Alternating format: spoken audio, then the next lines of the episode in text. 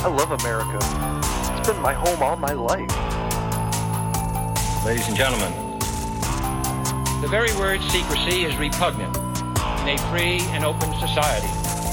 And we are, as a people, inherently and historically opposed to secret societies, to secret oaths, and to secret proceedings.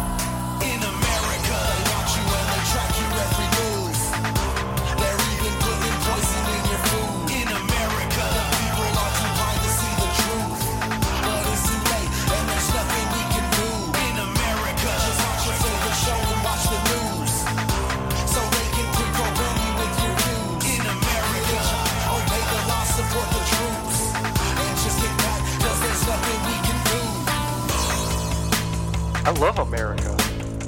It's been my home all my life. If you don't know the past, you're only doomed to repeat it. Welcome to Public Access America.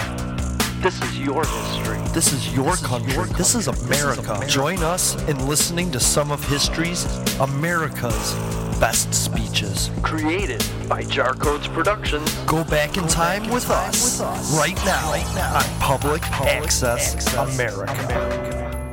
In 1918, I lived in Sequoia County. In 1918, my family was living in South Philadelphia. In 1918, uh, we were living in El Paso, Texas. I was born and raised in Baltimore. In bustling cities and remote villages, in the United States and around the world, orphan children cried for their parents in 1918. People of all cultures struggled with the same terrible threat. And within a matter of months, as many as 50 million would be dead. In the United States, the death toll reached 675,000, five times the number of U.S. soldiers killed in World War I. What was that deadly threat?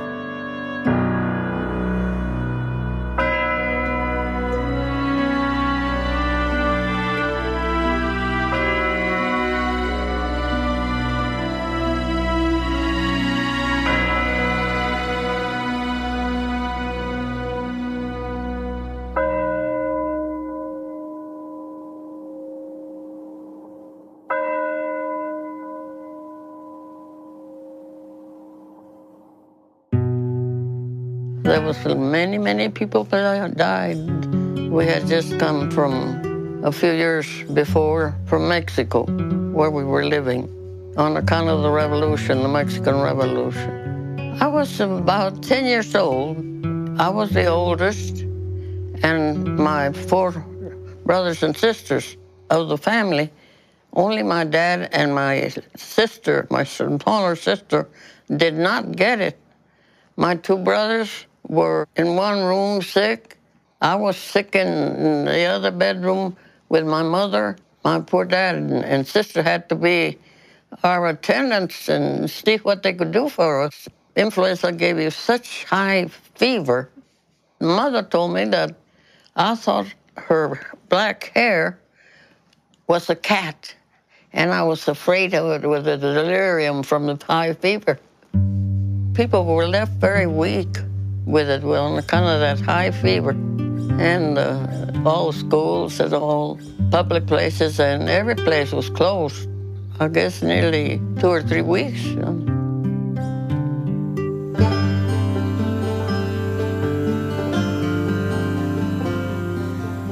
I was eight years old. We lived near my dad's mother, and uh, she and her daughter and two grandchildren were living close to us. And when they got the flu and got sick, my parents, we just moved in with them to where my mother could nurse them, all the patients and take care of them. At that time, my mother was 25 years old, and she had three children and she was expecting another baby in May. And this was in February. And she taken care of eight patients at one time, very sick patients with the flu, with no convenience, no modern facilities whatsoever. And mother had to get the wood to keep heat in the house, to keep all those fires going, plus do the nursing care with eight patients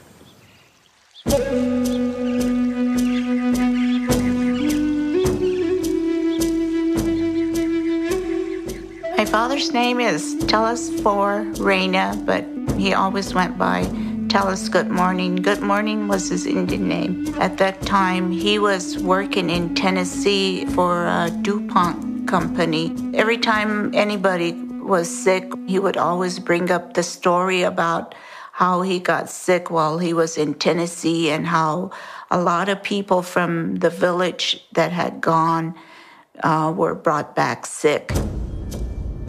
They were brought back in a train, he said. Some of them had passed away in Tennessee.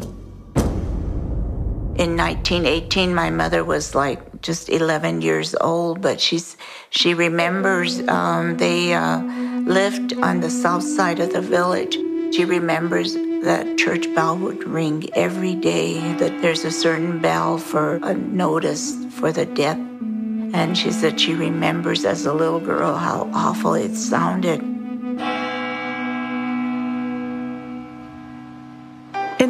1918, as now, most people didn't think of influenza as a disease that could lead to death.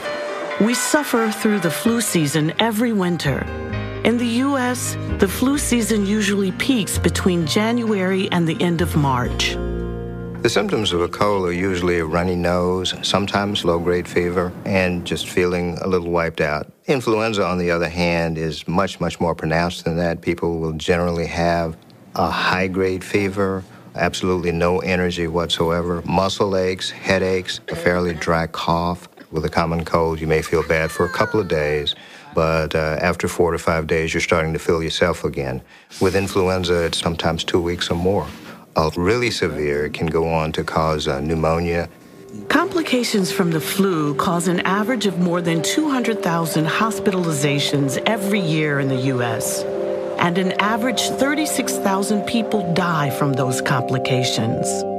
During seasonal influenza epidemics in the United States, there are certain groups that are higher risk for complications. Young children, in particular, those less than two years of age, elderly people, particularly people 65 years and older, persons of any age who may have certain underlying chronic conditions, for example, asthma, chronic lung disease, chronic cardiovascular disease, and in addition, pregnant women are at higher risk for complications from seasonal influenza. While seasonal influenza is a serious health threat for people at risk of complications, the outbreak of influenza that swept the nation in 1918 and early 1919 killed over half a million people in the U.S. when the population was only a third of what it is today.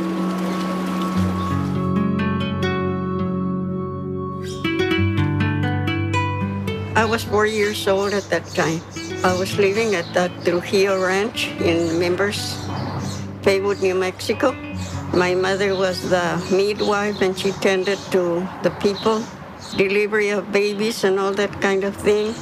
She used to take me with her to go and visit the new mothers and I loved to go see the new babies. And I cried because at that time she didn't want to take me with her because she was tending to the sick and the dying. But the miracle about it is that she didn't get it. And according to her, none of us at home got it either. She would tell me about how people would die, sometimes two in the same bed, and they had no funeral services or anything like that. They would just carry them off to bury them.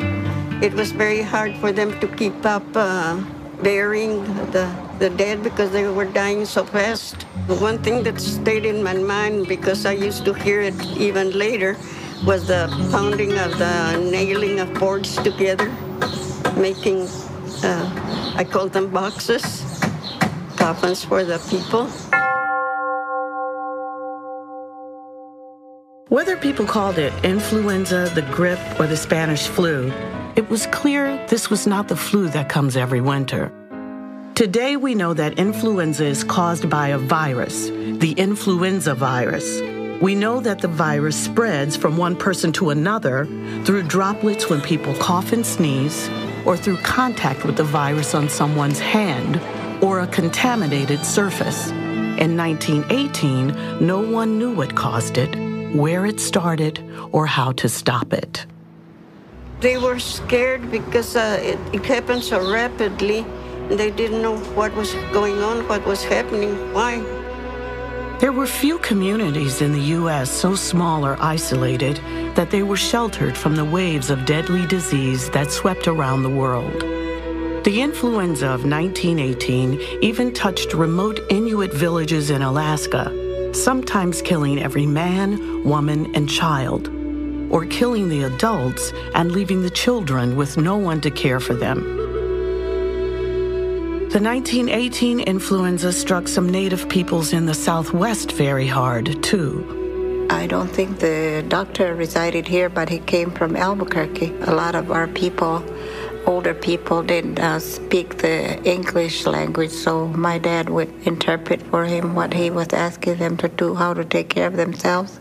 They would work from, from early morning till late night, trying to visit every home in the Pueblo in the morning when they got to some of the homes, they would find uh, maybe two or three people in the family that had passed away during the night. Every day they were burying people. The church bell would be tolling from morning to evening because of so many deaths.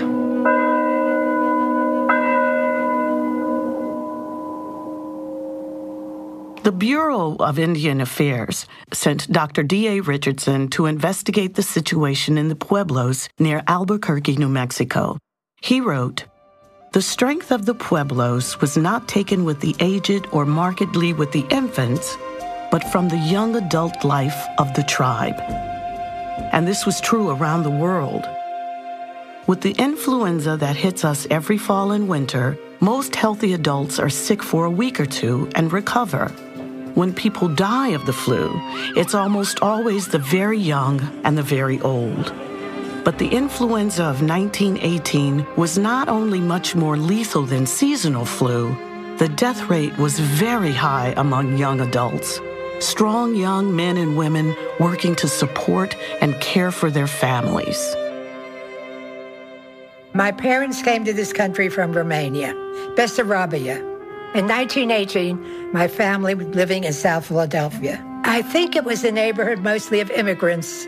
It was a hard life, it was a rough life. My mother and father and my two sisters all had the flu.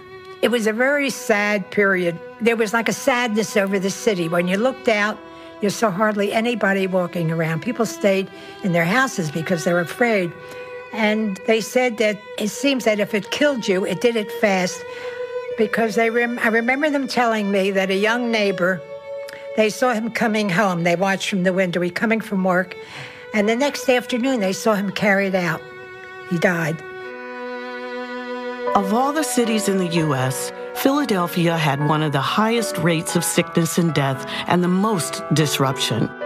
The city resisted putting measures in place that might have limited the spread of the flu. Measures such as prohibiting public gatherings where the flu could spread easily. The city allowed a large parade to take place to raise money for the troops fighting World War I.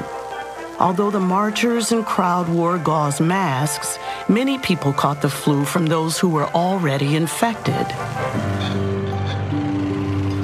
Baltimore fared almost as badly as Philadelphia. Soldiers at Camp Meade, south of the city, became sick in mid September, and by early October, there were 2,000 cases in Baltimore. Officials hesitated to close schools and other meeting places, which would have reduced contact between the sick and the well. Hospitals and funeral homes were overwhelmed, and the workers who kept the city and its businesses running were too sick to get out of bed. Bethlehem Steel went around and got all these men from down south to operate the mills, and there were just thousands of men coming off from the mills. My father worked for the Bethlehem Steel Company's bakery. The only black baker they ever had was my father, Henry Lindsay. The people were very kind to one another, and there was a place where everybody looked after one another. In the barracks, nobody lived in there but the men who worked for the Bethlehem Steel. Some of them that died, and the men who were around them didn't even know they were dead. Come home and have the man dead. Don't know how long he'd been dead. Because they went to work. Could leave him there in the morning, come back, he's dead in the evening. My mother was sick and everything, and they quarantined us. We didn't visit nobody, and nobody visited us except this lady, this Mrs. Kissy Thornton. She went round helping everybody who was sick. And I declare that lady never got sick or anything. Back in 1918, I was between 10 and 12 years old, I would say. And I got the flu, and it was just my mother and I. We were two of my friends. We went to elementary school together, and both of them were stricken with the flu. And I would go out to then Bayview Hospital to go visit her. And they'd put her out on a porch in the cold winter time, and they had blankets, blankets, and a hood on her. But she died. Both of them died at a young age. People didn't understand, and there was no vaccine, but your parents did the best they could for you.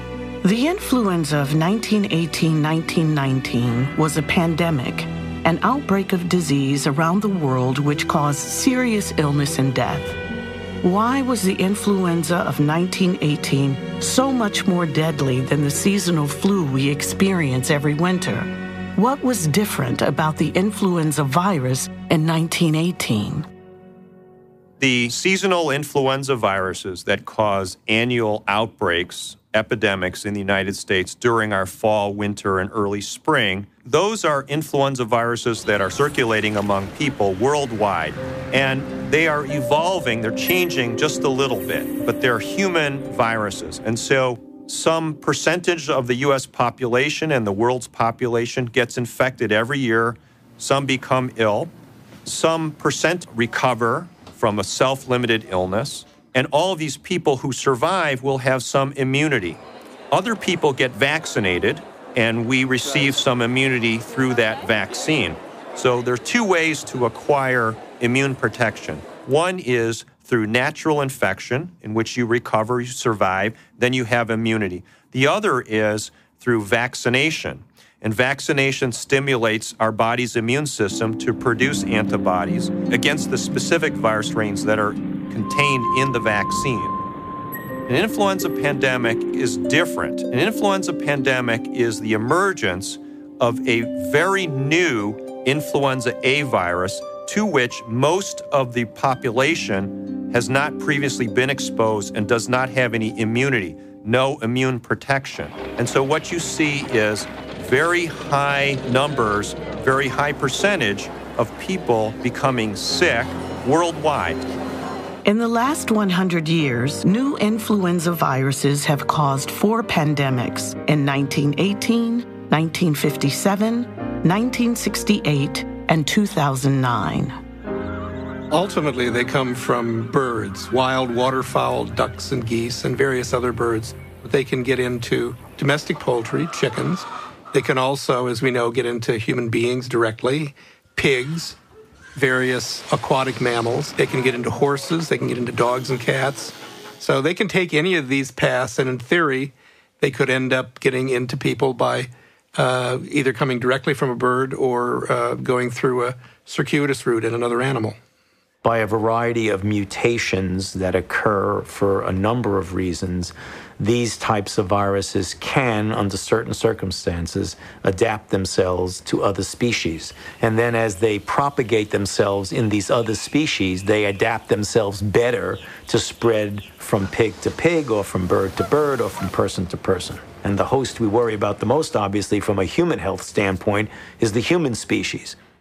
One of my dad's sisters lived pretty close to us, and she had a family of four children and her husband, and she was expecting, and she taken the flu, and of course she passed away. Just she she was very sick. She passed away. The ladies that taken the flu that were pregnant, all we ever knew died, and my mother didn't get it. We don't know why pregnant women die of influenza at a high rate, but it's been documented for well over 500 years. One of the biggest risk factors for a fatal outcome from influenza is pregnancy. Whatever the reason, it's pretty clear that pregnant women in 1918 were at very high risk. Pregnant women, of course, are going to be in the younger age ranges, but non pregnant women and men in that age range were also at much higher risk of dying. Why this happened, we don't know. In, in any flu pandemic, people die from pneumonia. Some percentage will always die, but it tends to be the older folks, people who have chronic conditions like heart disease and lung disease, pregnant women, um, infants, and so on. Um, this time in 1918, something very different happened. Otherwise healthy young adults died at a very high rate and constituted a fairly large percentage of the total deaths, something that's never been seen before. Why that happened is a mystery.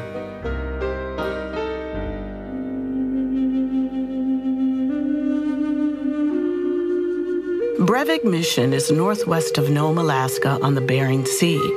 The fact that Brevig exists today is remarkable, since of the 80 residents in 1918, only five adults and three children survived the flu pandemic. Over 50 years ago, a young man with an interest in viruses found his way to the village. I was a medical student in uh, in Sweden, and I decided to travel to the United States and uh, get a master's degree in virology. And then one thing led to the next and to the next, and I decided that uh, go for my PhD. And one day we had a visitor, very prominent vir- virologist, and I remember he's talking about everything that had been done to find out what was it caused the 1918 flu, and then it like a 15 second uh, comment at the end of his uh, talk. He said, Somebody ought to go to the northern part of the world and try to find a victim of the 1918 Spanish flu pandemic buried in the permafrost. And that victim is likely to have been remained frozen for, for since 1918. At, at, that time, it was something, you know, 35 years or 40 years and try to recover the virus. And then as if he went to something else. And that 15 seconds, I happened to be there and heard it. I immediately went to my faculty advisor to ask him, could that be a subject for my PhD? He said, oh yeah, why don't you go in it? I happened to have worked during the summer of 1949 for a paleontologist in Alaska. The paleontologist Otto Geist had worked on the Brevik Peninsula and knew the missionaries and the villages there. With Geist's help, Hulton was able to review copies of mission records from the fall of 1918. He found that the military had very good records showing the location and thickness of the permafrost in Alaska. On the basis of that, I came with, decided on, on three, three villages. So I showed up in June and I went to the first village, it's called Nome, it's rather large city actually, Nome. I went into the mass grave at the cemetery and discovered that the river that normally had flowed on the side of the village at some distance away, it had changed course. Since 1918, it had come into the village and melted the permafrost. I could just see it. And then I engaged a bush pilot to fly me to another village called Wales at the Bering Strait. I found them where the mass grave was, clearly marked with a large cross. And the bluff had fallen onto the beach and almost excavated or invaded the mass grave. So I figured there is no permafrost here. So the bush pilot flew me to what today is, is Brevik. But there was no way to land there. I had to land on the beach at some distance away in another village. And then I had to cross some water with a whale boat. Got across this really sizable water. And then I had to walk about six miles in soggy tundra. It was just beginning to melt. And then on to Brevik. They had a village council, the Council of the Elders. And it's a matriarchal society. So the eldest woman of the largest family makes decisions or, or heavily influences decisions. And little did I know that that was going to be very important later on. Fortunately for me, there were three survivors of the 1918 pandemic still alive. So I asked them to please tell the other members here of the council what it was like that November week when 90% of the village died. That I said, I, if, if you allow me to enter the grave, and if I am fortunate enough to come find the right specimen, I will take it back, the specimen back to uh, my laboratory, and if everything works out well, it will be possible for us to develop a vaccine.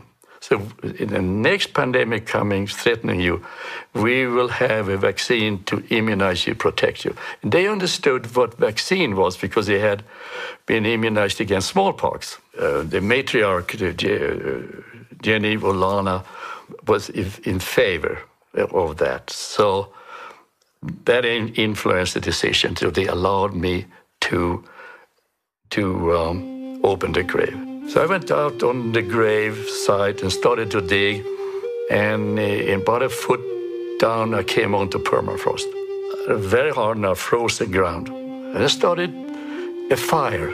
Got driftwood from the beach and climbed up on the bluff, and there were the mass grave, and started to melt the, the permafrost. And on the end of the second day, I came down about four feet, and there I found the first victim. Young child, a girl, I estimated 12 years of age. But the condition of her body at four feet from the surface was so good that I was confident that down deeper they will be, even be better, better preserved uh, and adults and so on. 72 bodies in that grave. Now, I didn't come alone to Alaska. I had my faculty advisor, influenza virologist. I had a pathologist, one of the professors in the department in Iowa, to perform the postmortem examinations, and then Otto Geist. So there were four. I was out there ahead of them to, to scout the grave, to scout, to, to test dig. A day later, they came to the same beach where I had landed earlier, and we traveled the same way back to, to Breivik. Now we were four of us digging, so we could do it very rapidly. About three days later, we were down six feet. And then we found uh, three perfectly preserved bodies. And the pathologist performed the postmortems on them, and the lungs were, were perfectly preserved.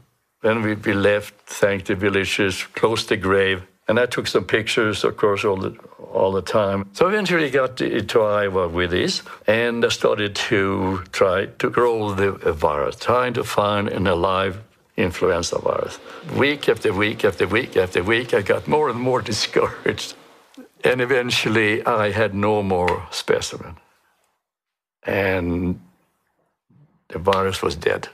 And there went my PhD.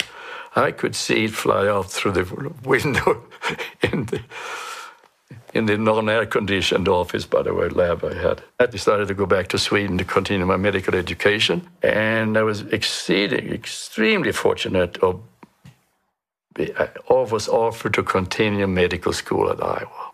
Then I got my MD there, became a pathologist. But back in my mind, I had this memory of not getting my PhD and all the effort went into that, and it was just kind of collapsed. Molecular pathology is a specialty of medicine where pathologists use the tools of molecular biology and molecular genetics to make diagnoses and provide insight into patient care decisions. You can make diagnoses of infectious diseases by looking for the genetic material of the infectious organism, the virus or the bacteria, for example. I was in the National Cancer Institute as a pathologist in the 80s, and in 1993, I moved to the Armed Forces Institute of Pathology to set up a new group devoted to molecular pathology, both for clinical uh, molecular pathology as well as research. And one of the things we had to do for both sides of that is to work out ways to recover genetic material from typical biopsy material. The tissue repository at the A5P goes back to the Civil War, so they have a huge collection of millions of tissue samples uh, reflecting all aspects of clinical disease, tumors and infectious disease, including autopsies of soldiers who died of flu in 1918. I wanted to think of uh, a project that would highlight the utility of having such an old tissue archive as well as our new molecular techniques in which we could do analyses. And the way those two things came together in my mind was to go after the 1918 flu. We thought that it might be possible to recover fragments of the genetic material of the virus still preserved in autopsy tissues of people who died in 1918. When we started the project, there were really two fundamental questions that we wanted to answer. That is, one, why was this virus so particularly virulent? Why did it kill so many people, especially young, healthy adults? And secondly, where did this virus come from? We were hoping to learn from what we see in 1918 to apply it to the future, that we could understand how pandemics form and why particular flu viruses cause more disease than others. These tissues were extremely old, and it was not clear that we could actually recover any genetic material at all from these samples. We had to work out techniques and continue to refine the techniques to extract uh, nucleic acids, DNA and RNA, from these samples. We had uh, started this project in 1995, and uh, it, it, took over a year to find a first positive case, to work out our techniques to make sure that we uh, actually could find influenza. Once we had found a first positive case and we started to generate sequence and compare it to known influenza viruses, we were convinced that we had really found the 1918 virus. But we were really concerned that there would be uh, inadequate amounts of material available to us to sequence the whole virus from that uh, material. In March of 1997, in Science News, there it was 1918 pandemic virus found. A small sequence had been discovered by Jeffrey Taubenberger. I wrote a letter saying, if you need more specimens, let me know and I will go back to Alaska. I've been there before, I know where it is, I can go back. And uh, I, I didn't hear anything, I didn't hear anything. And I thought, well, he knows he thinks I'm a nut, and that was so bad. He happened to be on vacation, so he didn't get his mail. We were extremely excited about the possibility. We, we had hoped that if we could recover material from a frozen victim, that the quality of genetic material of the virus might be improved over what we had in these formalin fixed blocks. And he, he called me here.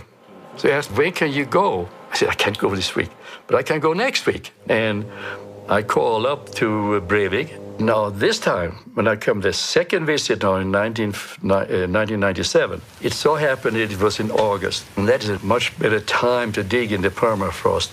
I want to see the missionary. It's another, another one now. Pastor uh, Brian Crockett is, is his name. He's still there. And he knew of the excavation that I had carried out in 1951. And he also knew that I had to get permission to do it again. So he said it was very difficult. Uh, you may not be able to to get a permission this time, but I, I will I will introduce you to Rita Olana. Eh? She was a matriarch at 1997. And little did I know that her grandmother was Jenny Olana. That was it. Would never have happened otherwise. Everything doesn't go wrong all the time. It just looks like that, but it did. Here it is. Crucial. Dr. Holton presented his case to the Breivik Village Council, including Rita Olana. He made sure they understood that the virus was dead and could not cause disease. I also told them how important it is because your participation this is where it begins. And you're part of the team now, the villages of Breivik. And I'm the specimen collector, and then Dr. Taubenberger in, in the Armed Forces Institute of Pathology. These are the three. But it begins with you. And I got the permission to go. I figured no one wants to go in a grave with, with bodies. So I, I all set, do it myself. And uh, so one of the members said, Would you like to have some help? Four young men, Eskimos, uh, assigned by the village council, assigned to help me. Because I photographed with me, I knew where the, where the grave was. So I marked it off. At the end of the, of the first day, we were down to about four feet, and I didn't see anything at all. And then five feet, and the following day, I noticed there are some bodies at seven feet found a, a skeleton, and then next to the skeleton was a, a woman and perfectly preserved. With clothing had fallen off, rotted away, but I could see the skin, and it was of an obese woman. I it to do the postmortem, and then I took the rib cage off, and there exposed the lungs. And they were the textbook picture of a person who had died from acute viral pneumonitis. Exactly what I needed. The subcutaneous fatty layer, Lucy, and fat inside, inside, of course, also, that had protected the lungs from uh, Uh, the occasional thaws of the permafrost that had reached seven feet down. The Eskimos are not obese. There's not that much food around, and they were active and hard work, in particular in 1918. So find one who was, had extra calories, storage calories. That's just remarkable. And here was a woman who had ample food, had a good husband, good seal hunter, walrus hunter, brought all this food for her. Can you imagine how fortunate? And then I decided before I leave, I'm going to make new crosses, show my gratitude to the village. I had photographs of the original crosses. I knew how tall they were, the width, everything. I finished my work with the crosses at one o'clock, and about eight o'clock the next morning, the high school kids came and they helped me put the crosses in. And about an hour later, the bush pilot landed, and I got all my specimens on board. And then I shipped them to Jeffrey Taubenberger. The advantage that we had was that the formalin fixed autopsy tissue samples were extremely tiny, just the size of a fingernail, and so were very limiting. Where he was able to provide us large sections of an entire lung, uh, so that even though the quality of RNA was lower, we had so much more material to work with, it became absolutely clear that we would be able to sequence the rest of the virus from that material. And I figured it would take weeks and weeks before he had any inkling that the specimens were good. Like 10 days later, he called and he said, Joel, we have it. Specimen is good. And we have lots of specimen. Great material, and this is going to be wonderful. It was a great day for me eh, because I started in 1955 and finally in 97, there it, here it is, made it. But again, without the the Eskimos in Breivik, nothing would have come. The effort to sequence the entire genome of the 1918 virus from beginning to end took 10 years. Uh, it was a, a, very laborious process. Or more than 13,000 pieces of genetic information that had to be put together as a total. So he, if he gets a, se a sequence uh, or a, a stretch of the um, of the gene, uh, a little piece. So he has it, looking at it here, and and the gene is this long, but it's fully uh, built. And this piece, where does it fit in here? Fit in here, or is it in this end here, or is it this way? And, and what comes to the left and the right?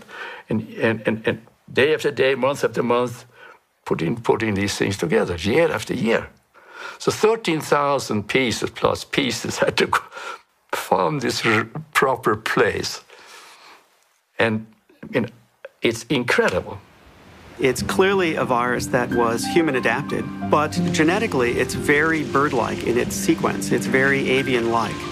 And so, what we think is that it is a, an entirely avian like influenza virus that somehow adapted to humans. We now know that there are a number of mutations in several of the genes that are absolutely crucial in the adaptation to humans. And so you could imagine using these mutations as a screening tool to assess the significance of a bird strain as to whether it was actually moving along the path that would make it adapt to humans. If we identify changes that were crucial to allow a bird virus to replicate in humans. You could particularly design drugs that might block or bind to that particular change to prevent a bird virus from actually functioning in humans.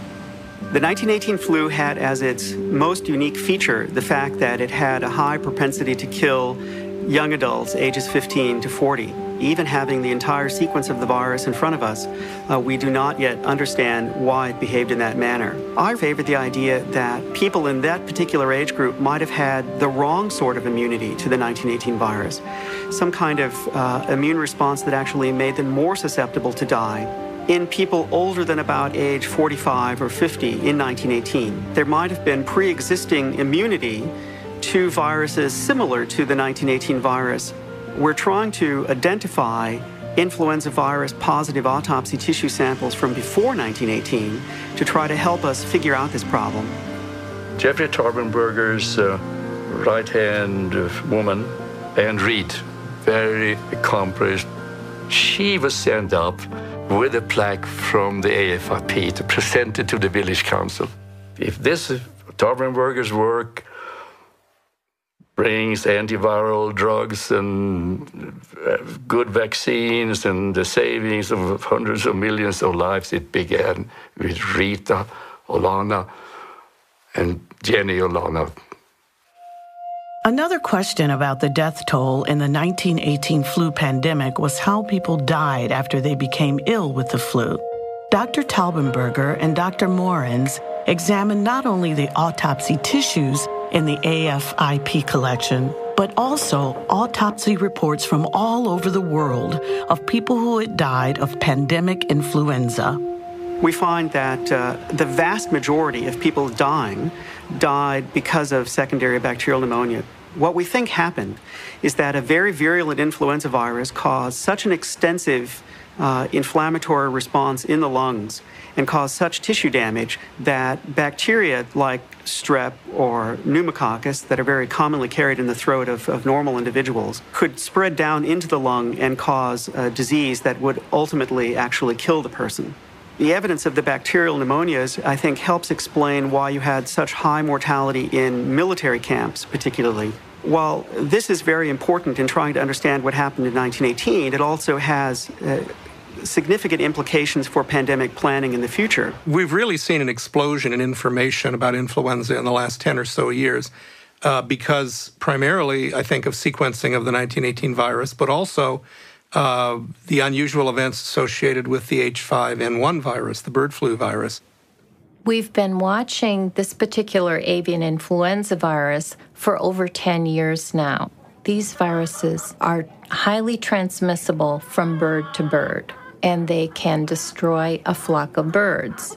But the most important thing from the public health perspective is that humans who have very close contact with the infected birds occasionally can become infected by this virus.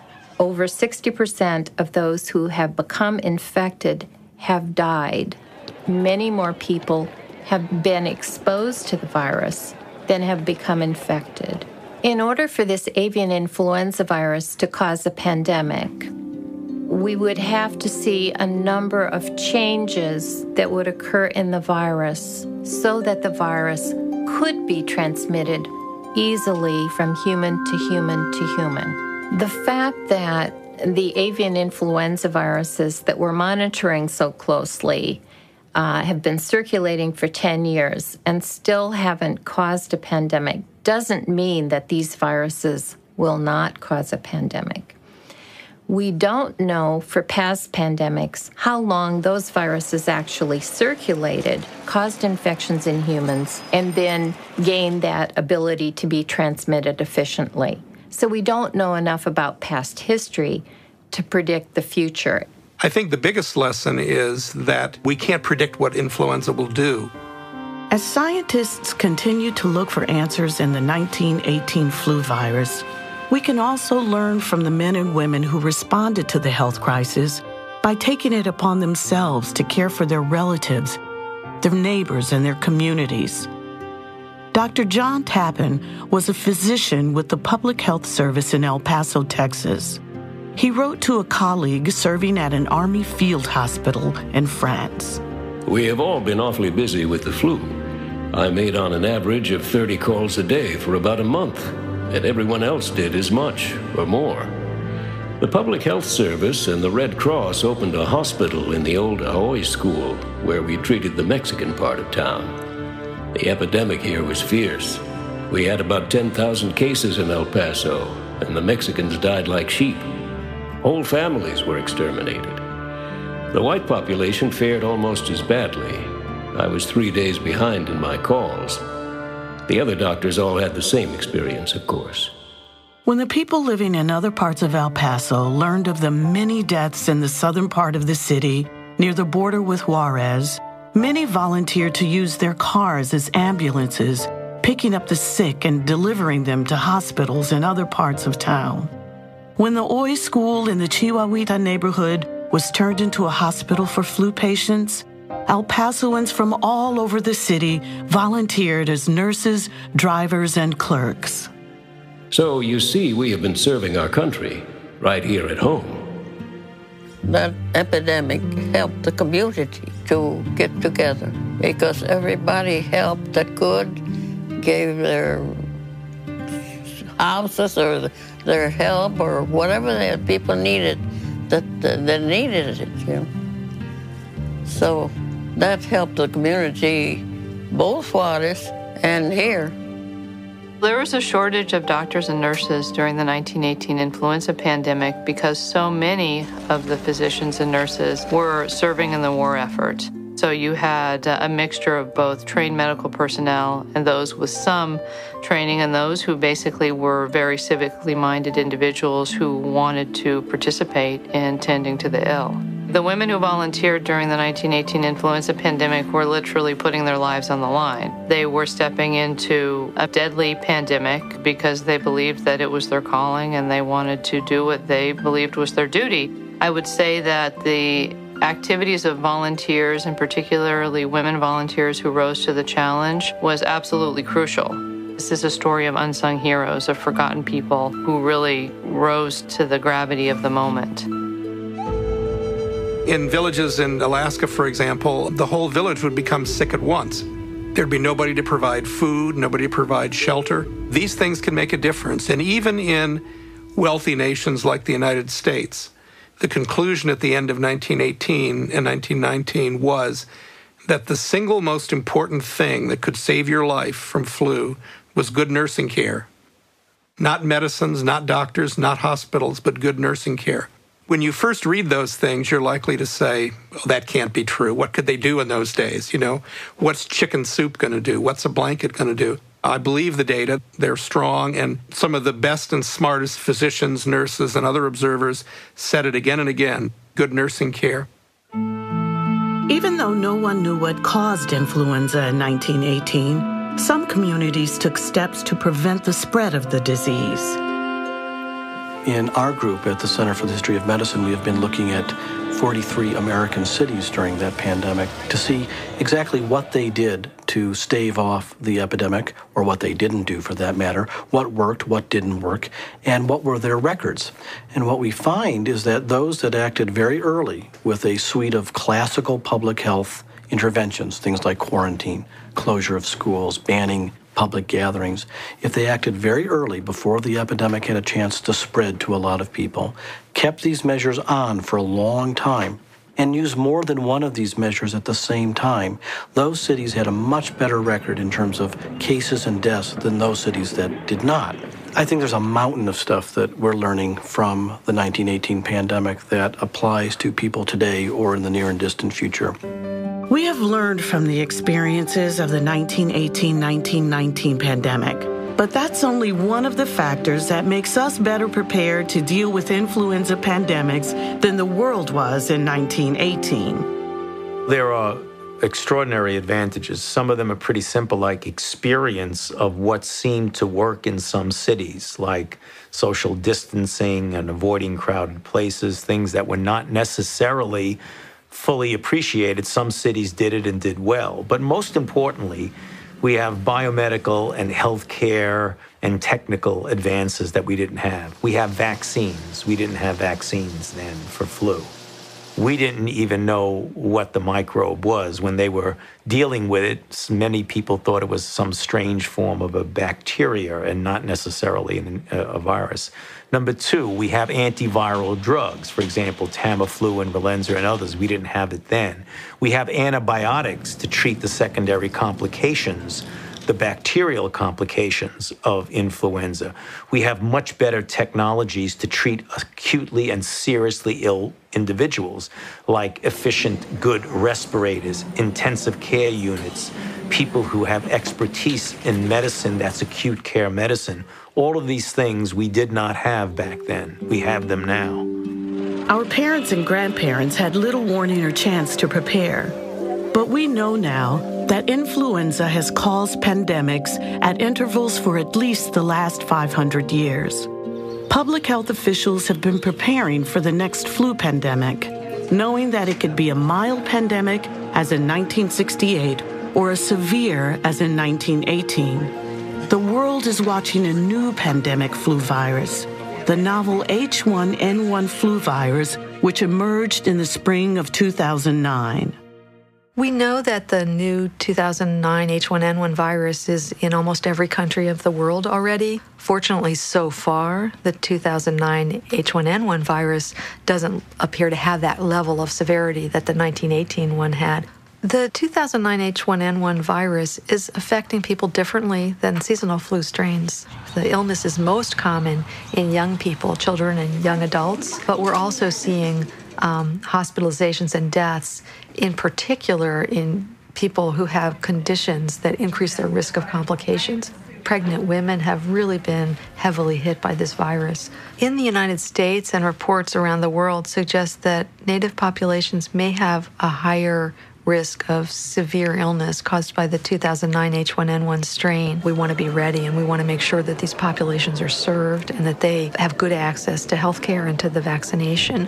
Everyone has the experience throughout the world that the best way to contain influenza is by getting a very efficient and safe vaccine.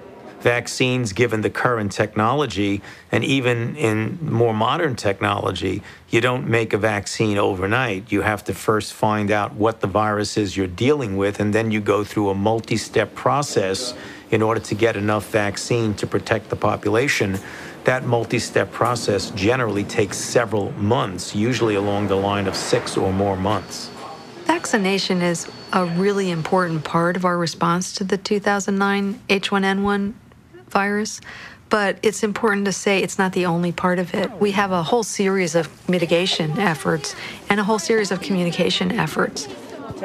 Public health officials are fighting the spread of influenza with the health hygiene we learned as children. Stay home when you're sick.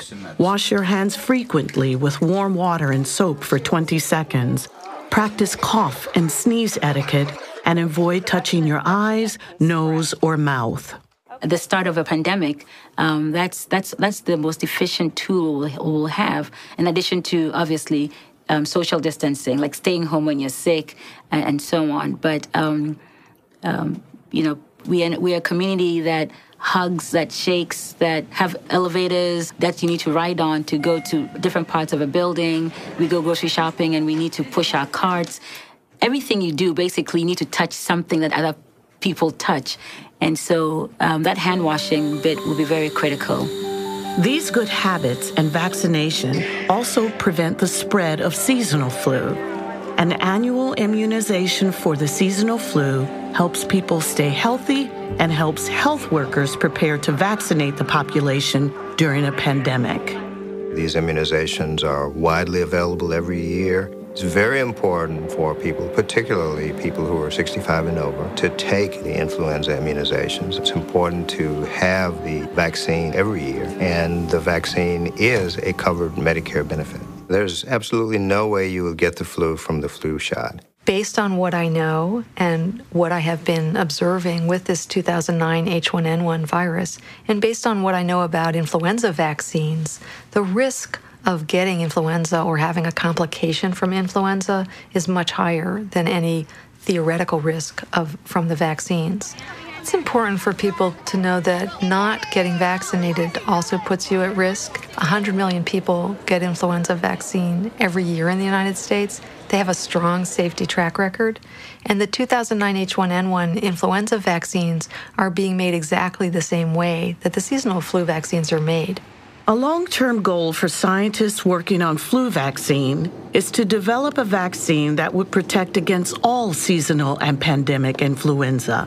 We generally refer to that as a universal influenza vaccine. And I think there's a real possibility to that. I don't think it's going to be easy to do. What we're working on, when I say we, I mean the scientists in the field, is to identify the components of all influenza viruses that don't change as the virus drifts or even shifts. And then you've got to put that in what we call an immunogenic form, namely a form that when you inject it into a person or you spray it into the nose of a person, that that person will make an immune response that's very robust. There are a lot of people working on it. It's a high priority project. Every year, we have fewer elders to remind us of the terrible time they, their families, and their communities endured in 1918 and 1919. But we need to keep those memories alive. There's a lot of things to be learned from continuing to study the 1918 flu.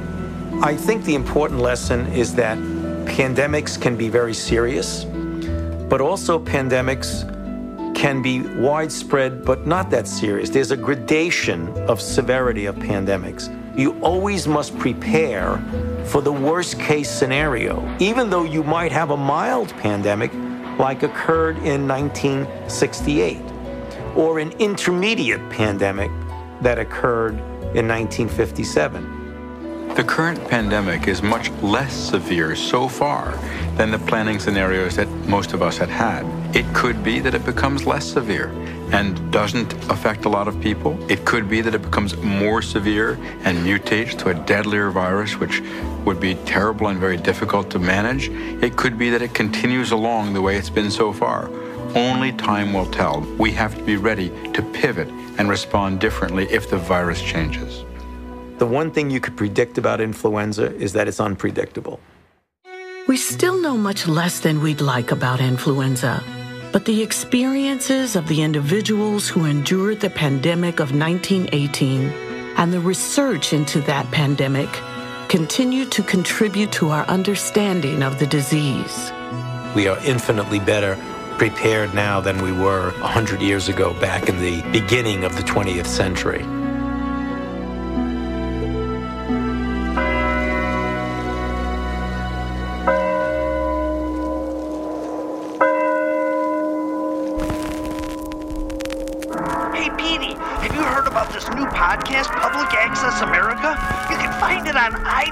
Google Play, Player FM, TuneIn Radio, and even the Stitcher Smart Radio app. It's so cool! Not for nothing.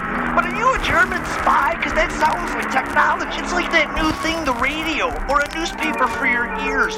You can even follow their production company, Jar Codes, on Twitter or Facebook and find all new episodes posted every day. Oh, that's cool. I don't care nothing about no planes, I gotta hear the latest episode of Public Access America now. Oh, watch the bomb. You can even go to their YouTube channel at Public Access America and find great videos from our time. It's so cool. Go check out Public Access America. Everyone knows therapy is great for solving problems, but getting therapy has its own problems too, like finding the right therapist, fitting into their schedule, and of course, the cost. Well, BetterHelp can solve those problems. It's totally online and built around your schedule. It's surprisingly affordable too. Connect with a credentialed therapist by phone, video, or online chat, all from the comfort of your home. Visit betterhelp.com to learn more and save 10% on your first month. That's BetterHelp H E L P.